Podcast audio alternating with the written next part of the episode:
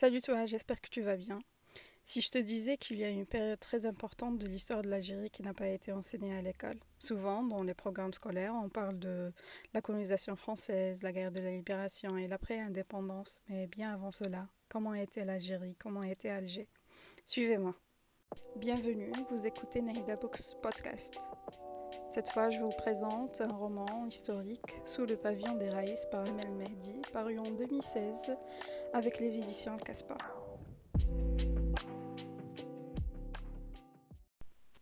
Après la fin de sa carrière comme professeur de mathématiques, Amel Mehdi s'est consacrée entièrement à l'écriture. Née à Blida, mais elle a vécu plusieurs années de sa vie dans le sud saharien, elle a écrit le roman Tinhinen Maren. Mais là, elle nous emporte dans le nord de l'Algérie, à Alger, la ville Al-Mahrousa. Dans son roman Sous le pavillon des Raïs, elle nous parle du protecteur d'Alger, de protecteur, ou bien, comme on dit, Baba Merzouk. Baba Merzouk, c'est l'histoire du canon d'Alger qui a protégé la ville pendant plusieurs siècles. Si on voulait simplifier euh, le titre de ce roman sous le pavillon des Raïs, c'est-à-dire sous la protection des Raïs. Raïs qui vient du mot arabe Raïs, euh, c'est-à-dire la personne qui détient un pouvoir et euh, c'est le chef suprême d'un État. Dans ce roman, avec son personnage vraiment inédit et spécial qui est le canon d'Alger, Baba nous relate l'histoire d'Alger avant même sa fabrication. Comment les Algériens ont fait appel aux frères Barberousse, euh, Kherdin, Arrouj et leur troisième frère dont le nom m'échappe, le prénom m'échappe. Et euh, bien sûr, comment Alger euh, est devenu sous la protection ottomane. Un jour, euh, lors de la période du règne de Hassan Pacha, un certain Vénitien vient avec des plans et il propose au, euh, Pacha de, fabriquer un, canon assez spécial, un canon 100% avec du cuivre. Hassan Pacha donne son autorisation et le canon fut fabriqué à Dalhas al-Kasba. Ce canon, après plusieurs siècles et siècles, il a protégé la ville et bien sûr, il y a eu plusieurs tentatives limitées, mais ils ont voué à l'échec.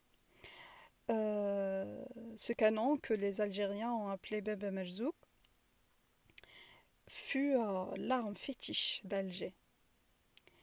Et après le roman, à travers euh, les chapitres, on découvre plusieurs, plusieurs personnages. Ce ne sont pas des personnages, mais voilà, des personnes que l'Algérie a connues. À savoir que Alger a été convoité par plusieurs ennemis et plusieurs ont tenté de, franchir le seuil d'Alger. Et là, j'ai aimé beaucoup les histoires sur, sur euh, les échecs des ennemis, bien sûr.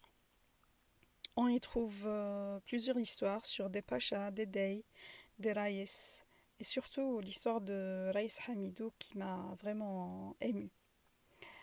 Vers la fin du roman, euh, on est dans les années 1800, et bien sûr, euh, c'est la colonisation française en 1830.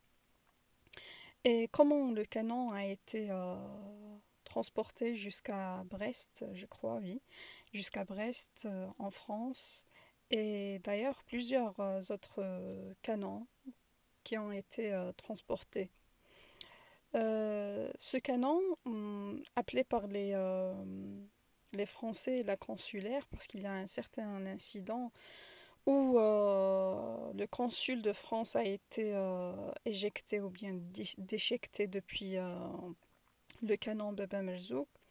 Et bien sûr, les Français l'ont appelé la consulaire. voilà, c'est à peu près ça de quoi on parle dans ce roman. J'ai vraiment apprécié euh, l'écriture, la fluidité, l'imagination. Il n'y avait pas. C'est pas une imagination parce que les faits relatés sont réels, à 100% réels. Mais le petit euh, twist, si je peux dire, le charme de ce roman, que ce soit raconté par euh, Bebe. Euh, voilà, mes amis. Je partage avec vous maintenant ce qui est écrit sur la quatrième page. Je me suis longtemps demandé avant de renoncer à comprendre les hommes et leurs motivations. Pourquoi ils tiennent à tant à faire de leurs armes ces outils de la mort de vrais bijoux? La guerre est-elle moins laide si elle est faite avec de belles armes? La mort n'est-elle pas plus hideuse si elle est provoquée par un pistolet en or? Ou bien le sang n'est-il pas aussi rouge si un yatagan incrusté de diamants qui le fait couler?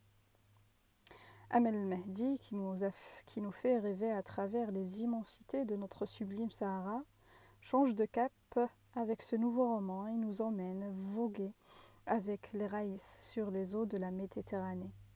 Elle nous ouvre les portes du palais des Dey et des Pachas d'Alger et nous livre leurs secrets les mieux gardés. Elle nous fait surtout partager les souffrances des Algérois face aux malheurs et aux fléaux qui les frappaient régulièrement. Sous le pavillon des Raïs est l'histoire de la ville d'Alger, entre le XVIe et le XIXe siècle, racontée par un héros de cette fabuleuse époque.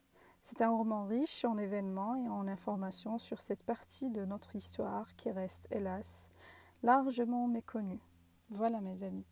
Avant que vous partez, je vous dis que je vous souhaite, euh, je vous souhaite tout le bonheur, quoi. Mais il y a une chose, je suis avec un autre roman de Jamila Rahal, euh, un roman qui parle de l'histoire de Tlemcen et quelques grandes familles de Tlemcen. Euh, j'apprécie jusque-là ma lecture et ben voilà. On se retrouve avec un autre épisode très prochainement, Inch'Allah. Restez branchés.